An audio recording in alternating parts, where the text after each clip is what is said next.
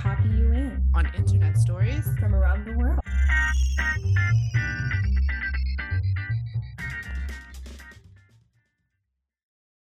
Hi, everybody. Welcome back to BCC. I'm Shayna, And I'm Paige. and we're going to start off the show with some hot topics. Before we go to the scheduled hot topic, I just want to say this other hot topic. Yeah. What does that mean where people are like, I was today years old when I learned that ring around the posy?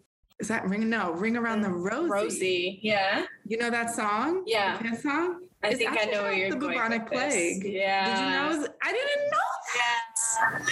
So many of these kids' songs are about very interesting things. I don't remember, I recall at some point hearing a few and learning that they were about racism. And I was like, shocker. Um, but quite the many of them are about very interesting things.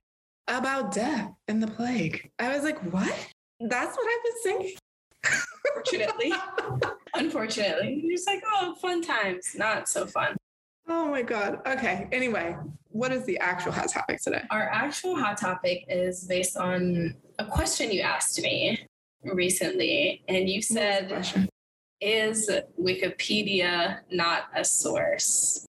Like a source for for facts. Yes, for facts. Is knowledge and facts. A source for knowledge and fact? And my heart skipped a beat because the golden rule in colleges in America is Wikipedia is not a source. They like drill it into your head that it's okay, but I went to college a lot earlier than you, before the internet was really taking off like that. So like that was not we didn't learn that. That's Wikipedia, I don't even when did Wikipedia start? I feel like Because I think it was after I graduated from college or it was very early days. And I feel like someone should have sent out like an alumni update. No, you asked it, and immediately I was like, this is like a cardinal oh, sin. How dare you? in my defense, on Wikipedia, and this is my understanding of how Wikipedia works, and this is what we're going to get into a little bit. Yeah. But in my my understanding is that it is edited by a number of people, Mhm. and that as collectively being edited means that the truth and what is factual will emerge. Because when I think about other sources, let's Mhm. say a newspaper article Yeah. or, you know, Peer Some other- literature or Yes. that kind of thing. Yeah. you're having multiple people look at something, you're having verifiable facts. And from that, we're going to say, yes, this then is truth and this is knowledge. And we're going to use this as factual information. So I think Wikipedia, on some level, this is my understanding again, and this is what you're going to tell me whether or not I'm wrong, is that that is what was happening on Wikipedia. Is that not what's happening? That's how it started, but then it became. So what you said is, if enough people verify the information, then it can be Mhm. true.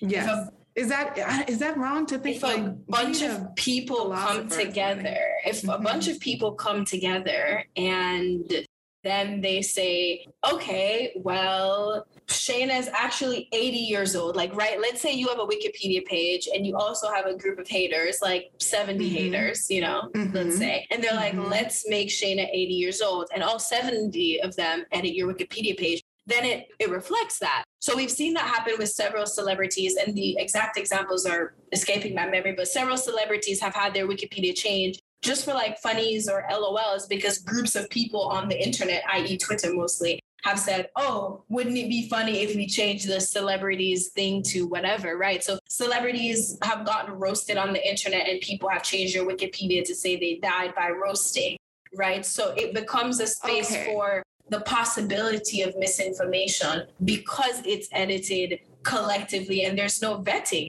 See, this is so tricky because I think, in the spirit of Wikipedia and what I understand, theoretically, that makes sense to me. But if people are using the technology for evil purposes, Yeah. then the technology becomes evil. I don't know. I just am really, I'm sad to hear that, that it's being used that way. Is there nothing they can do to prevent that? I'm not sure what Wikipedia can do, but I know what I do because Okay, I'm tell me, what do you do? if you are listening to this and you work at any of the universities I've gone to, you've already conferred my degree upon me and you can't take it back. So I use Wikipedia, but a in a yes, but in a very different way. Okay, Wikipedia cites other sources. So I begin my research on anything on the Wikipedia page because what Mhm. you'll find on the Wikipedia page is links to other sources of things. So you have the Mhm. blue links. And I actually read the footnotes from Wikipedia because that's what I'm interested in. I'm not interested in what's actually on the Wikipedia page because anybody can put that there. But the links that would be there, so the footnotes that are there, that's where I'm then going to verify the information and say, oh, this is also on the World Bank website or it's on whatever website. I mean, we could also get into the very meta of what is true information. But, you know, I go to the World Bank site or I go to some research or a book or something else and say, okay, well, this is true information. But I always start my research on Wikipedia. Well, also because Wikipedia, generally, anytime I'm searching something on Google, it's like one of the first, if not the first, return result. Always. Do we know why that is?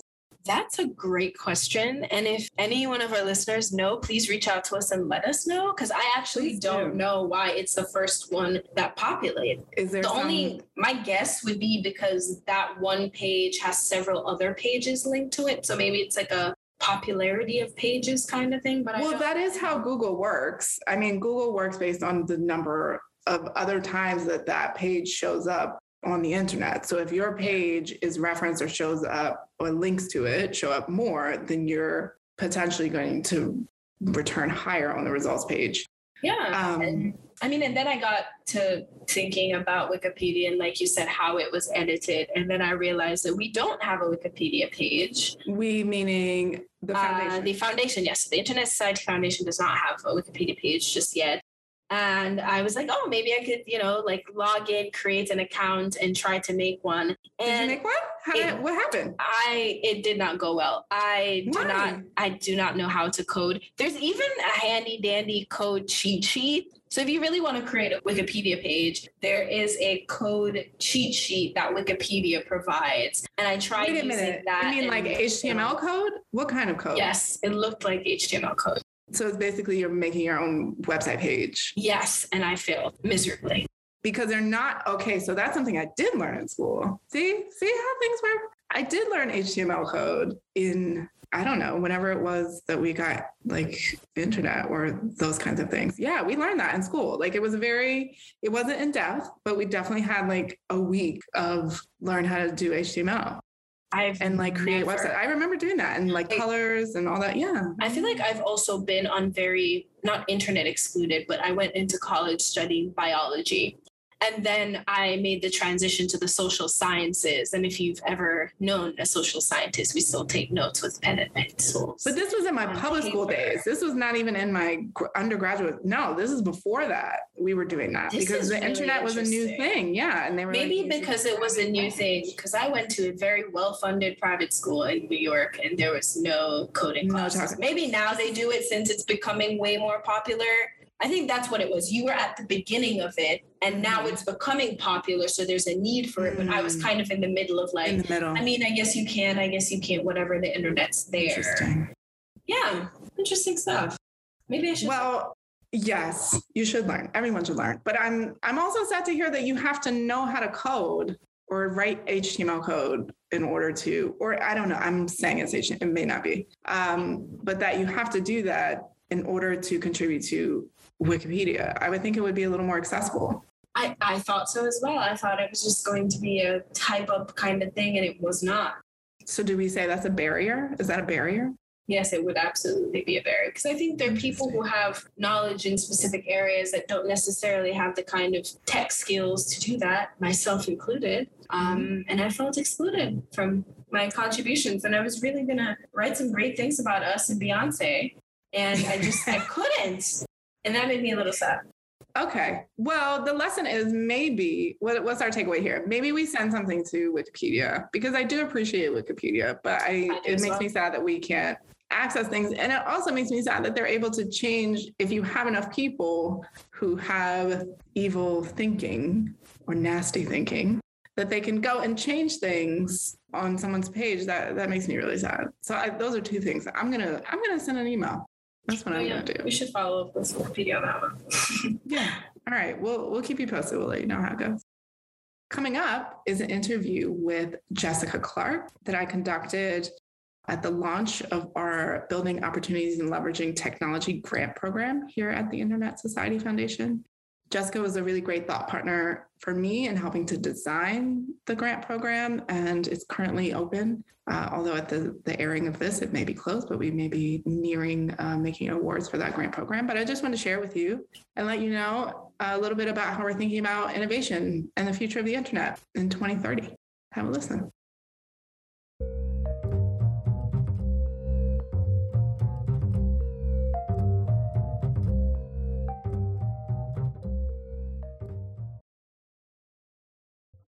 So, Jessica, again, to go back in time, maybe you can talk about sort of what your first computer was. Do you remember? Yeah, it was a TRS 80. I've been on the internet. I was thinking about it this morning. Three fifths of my life. Um, so it had that little caret prompt. There were no pictures, and it was a big boxy, you know, behemoth. Yes. Was it a green screen? Did it have a green screen? It was either green or orange. I can't remember which, but uh, it wasn't pretty. and and how did it connect to the internet, or was that the computer that you used to connect to the internet? Eventually, uh, it had one of those screechy modems. I think we might have even had CompuServe or AOL. I can't remember. But um, yes, it was a, a loud and slow process. Nice. And what do you remember other than it being loud and slow? Do you remember other things about your first experience on the internet and what that was like? I mean, I think just, you know, the promise of it, the idea that we could connect to people in other countries, the, you know, this sense, I was a real nerd. So this sense of like libraries at my fingertips. Um, it was really, you know, I got really fascinated immediately. And then in college, I started studying some of the early, uh, they're called MUDs, early online communities. MUDs? What, what's the MUD? Dimensions. Oh, I've never heard this term, a MUD. So yes, imagine uh, you know Second Life or VR chat, but just a line of text. Just text. Okay, got it. Awesome. And now, I mean, I guess if you think about sort of the evolution of that, and I, I won't ask you for what year that was that you were um, doing these things, but I, I imagine it was 80s, 90s, sort of before the millennium, uh, turn of the millennium. But I wonder if you think about sort of the history of that and where we're moving forward, what do you think connecting to the inter- internet would look like let's say in 2030? So a lot of the people that I'm working with now, I edit this thing called Immerse.news, um, are talking about the metaverse, and that means a combo of augmented reality and fully immersive um, experiences, where you might even have like a persistent avatar that carries you across many different environments um, or a persistent identity. I think uh, that's one vision.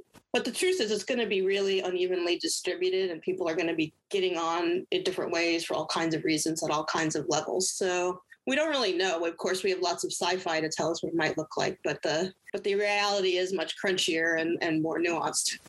Yeah, and I think the point about sci-fi and sort of how much um, our creative communities influence the actual direction of technology. I don't know if people were aware, but I saw just um, this past weekend that William Shatner, who played Captain Kirk on um, Star Trek, actually went to space, which is really crazy to me but really to see how fiction and sort of these things influence and are able to drive innovation and, and, our march towards the future i think is really interesting and important. And one of the things that we tried to to pull out in this call which we'll we'll talk a bit more about later who do you think is still not connected in 2030 who's still not on the internet?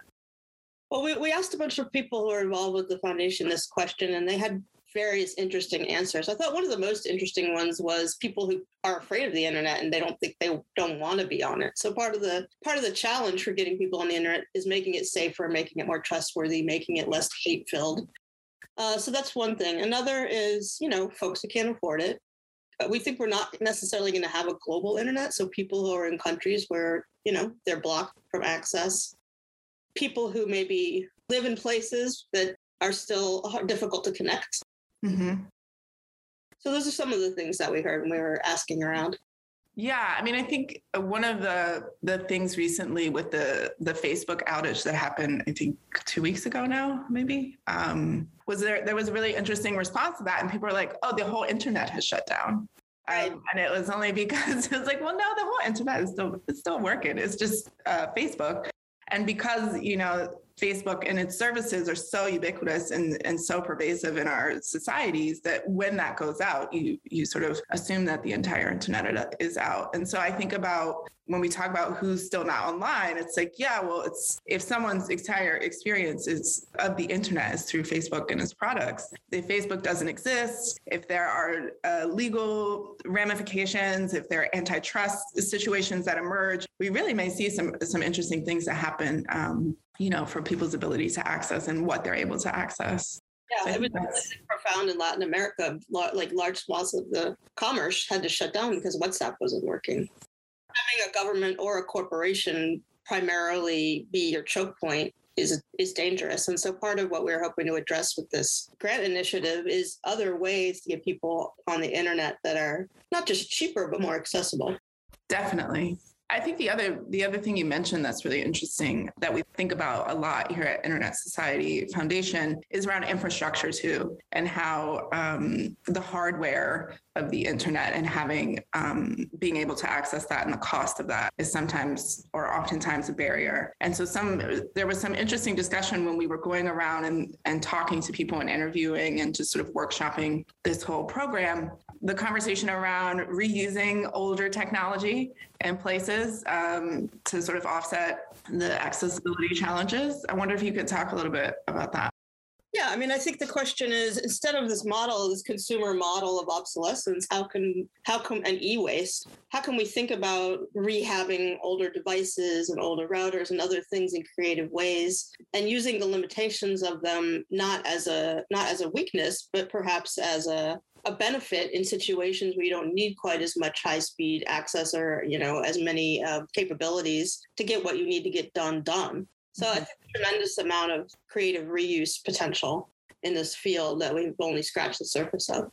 Yeah, definitely. I mean, I think it's really interesting. You know, I I have an iPhone that's very fancy, and um, you know, when I was traveling before the pandemic, I would go to places where I couldn't um, I couldn't use my iPhone. It wasn't helpful. And I actually needed just a feature phone to be able to access whatever banking services or fintech was going on, that it was much easier to do that. And so I think that's a really interesting point of view to take when we think about innovation. It's not just about making the brightest, shiniest, newest thing, but really taking something or an idea that people have already thought of and repurposing it for other things or to make it more uh, accessible for folks. So I think that's a really interesting take on that.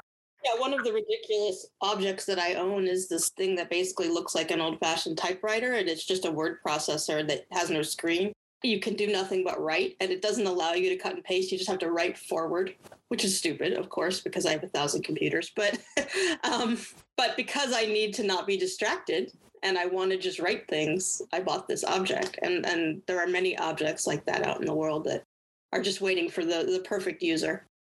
Yeah, definitely.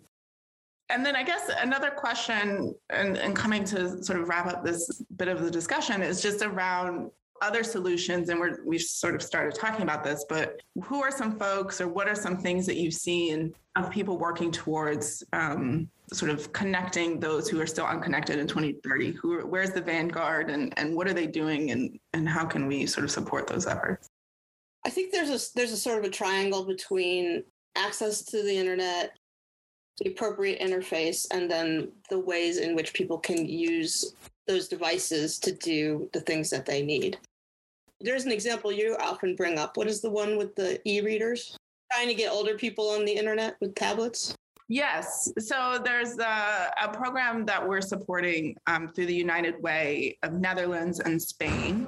Um, and it's through our emergency response program. And it really was an opportunity to get folks connected, seniors, so elderly people who are not very well experienced with the internet and internet technologies and hardwares and tablets and phones, but to get them online during the pandemic because they were isolated and, and feeling, you know, rather lonely, as many of us were um, and still are and they were connecting them through tablets that were really pared down. And so they had installed software onto the tablets where it was just you, you only have sort of like two buttons to push. There's only two apps that you have on there. One is whatsapp which is the one that you're going to use to talk to people. And then there was like another something that was pretty simple to make phone calls or something like that.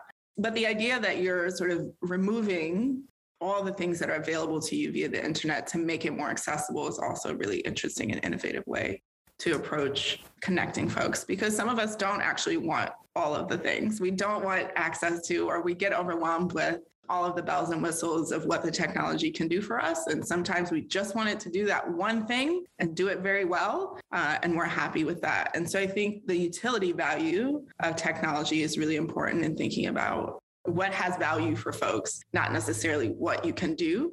Uh, or what's the the coolest thing you can do with a thing, but actually, what are people going to appreciate, and and how is it going to improve their lives or make their lives easier? So I think those are the solutions um, also that we want to focus on. There's also a really interesting article in the New York Times recently about community mesh networks. Mm-hmm. So that's again, it's like a, a, a, hardware solution, a networking solution, and then there's that local incentive to be connected to people around you, to be volunteering, to like, you know, to have a feeling uh, that what you're doing is relevant. So I think there are lots of great examples, and I'm hoping that we, you know, we find out about more of them as people apply. Definitely. Um, well, thank you so much for this, uh, Jessica, for this quick chat and for sort of contextualizing how we're thinking about this and to, to maybe give some clues and some insight into some of our uh, applicants for the program, just about how we're thinking about it so we can demystify a bit of the application process. So thank you so much.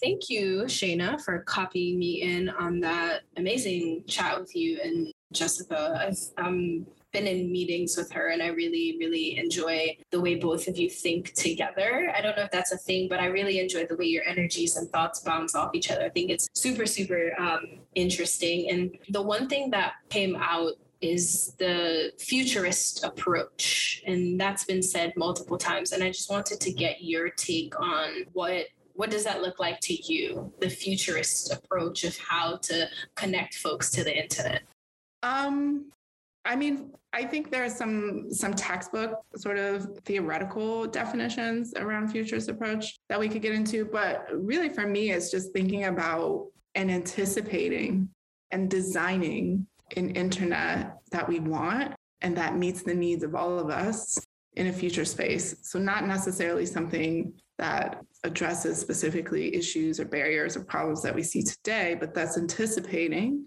and trending forward. Um, what can we expect in the future? So, what can we do now to mitigate those things in the future? So, it's a bit of forecasting and thinking about it from that lens as opposed to thinking about the right now. Because because there are a myriad of issues right now which will contribute to problems in the future. But I think there's also things that we're not thinking about um, necessarily, or things that don't get as much attention in the future that we really should be thinking about now so that we don't sort of drive off the cliff.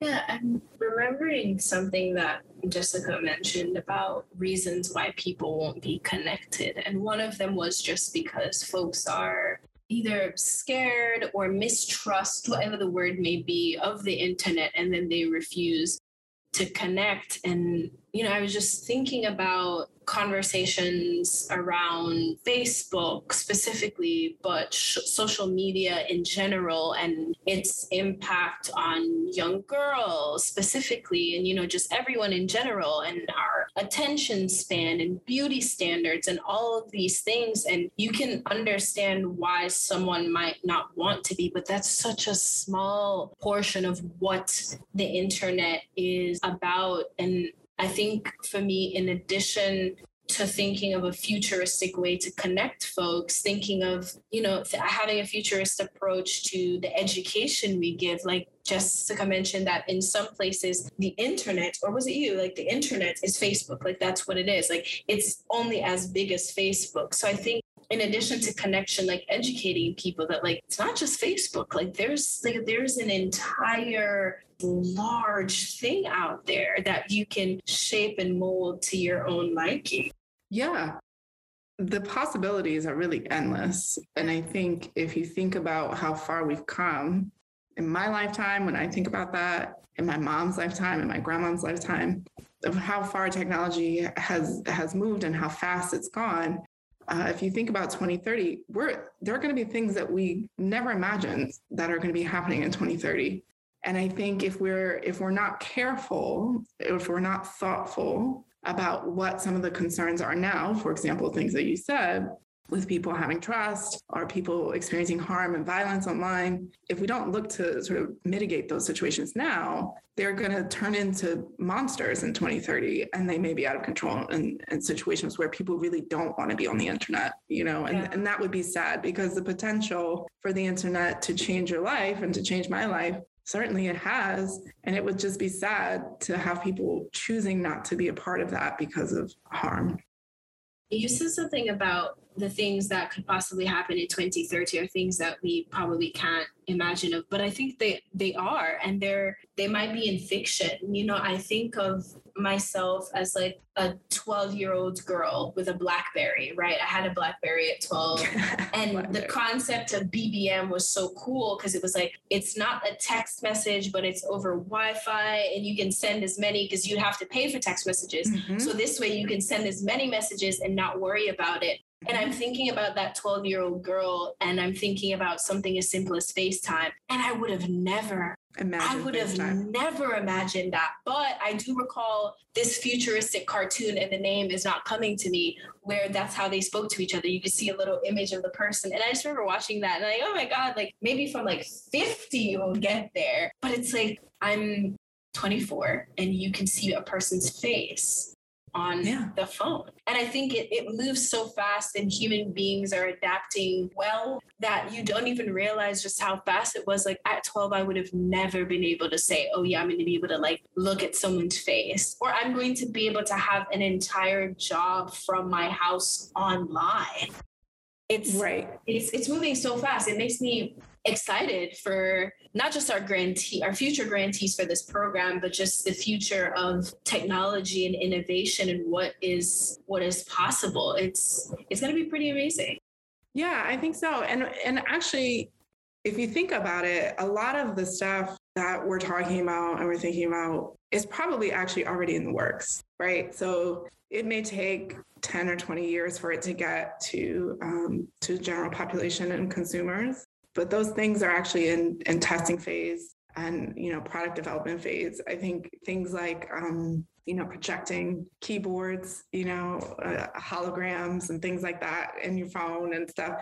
I think people are already do- making those things. I think they actually that technology is very close to being in existence if it's not already but it's just going to take a while for it to get through you know the markets and for the press the people to produce the yeah. stuff and you know in mass um, to be able to to have it come to market but i think yeah those things are existing and i think with this particular program and why I just love and really appreciated working with Jessica and just the, the ways in which we would sort of talk about these things is that it's just so broad and so wide the possibility. And that also to even reflect back on our earlier conversation about wikipedia and how you know sometimes technology that's intended for good can be used for evil is that we really have to have people and support collaborations and partnerships of people who are working together to create the future that we actually want to see and not just you know a few people working in the lab creating these random things that we don't actually know is, is happening today. And we don't know what's happening until it's too late until it shows up on our iphone. And you're like oh i didn't even what? Nobody said nobody told me we were making this. Yeah. Sign up for this. So i think there's um yeah there's some interesting interesting things and ways to um to think about it. And, and I think I'm hopeful that this program really targets and speaks to more public interest technology, more uh, technology that supports civil society, uh, technology for good, not for evil. That really helps all of us get online and get connected to the internet. I think that's a that's really where the focus is of this program. Yeah, I think that's, I think you summed it up really well when you said technology for good, you know, and purposefully making it for good, not just making a thing and then be like, oh, I guess people can use it for bad. And, you know, thinking about all of it and making sure you put that extra thought in, like, no, this is something for good. It's for, you know, public interest, like you said, civil society. Yeah, I'm, I'm really, really excited to see the applications that come through and the kinds of things that we get to support and watch grow. Yeah, me too. I did want to also say I've been thinking about, and this is this is something that's been coming up, and I've been writing about it or working on an article for a magazine around different types of approaches to innovation. And it was really inspired by Jeff Bezos and Blue Origin going to space. Yeah. And I just I just watched that and I was just like so confused about everything. I was like, what? Jeff Bezos space? Um, and it just really has me thinking about, you know, what gets celebrated as innovation, mm-hmm. what gets funded as innovation, what are the things that that as a society and as a culture, particularly in the US, that we get excited about and, and who we support and who we celebrate uh, you know I'm, I'm struggling a bit because while i'm i appreciate science and i appreciate advancement and technology and development um, i'm also like sometimes a little bit uh, annoyed by other folks who get overlooked in their contributions to to advancement. And so again, I just really um, I would support and encourage people who, if you have ideas as crazy and far fetched as they feel, um, that that your that you your ideas are just as valid as the next person. Um, even if you can't code, even if you don't know how to do those things, like your your contributions in the way that you move through the world are just as valid as everybody else. And so I I just hope that we really see that come through in this program. Yeah, and you know that's kind of work that we support and help thrive from all corners. You know, not just the from from the margins, from from wherever. And just kind of supporting all that stuff and making sure everybody has a fighting chance to innovate. What do you think the, the internet's going to look like in 2030?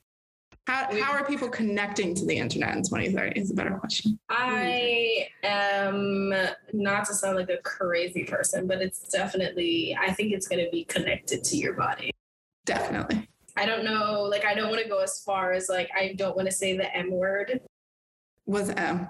Microchip. I will not say that word, but I do. oh, implants. Yeah. But you, but this is what I'm saying. Like that's already happening. Yeah, I think you know, like that kind of technology already exists. Yeah. We're just gonna repurpose it so you can now connect it to Facebook.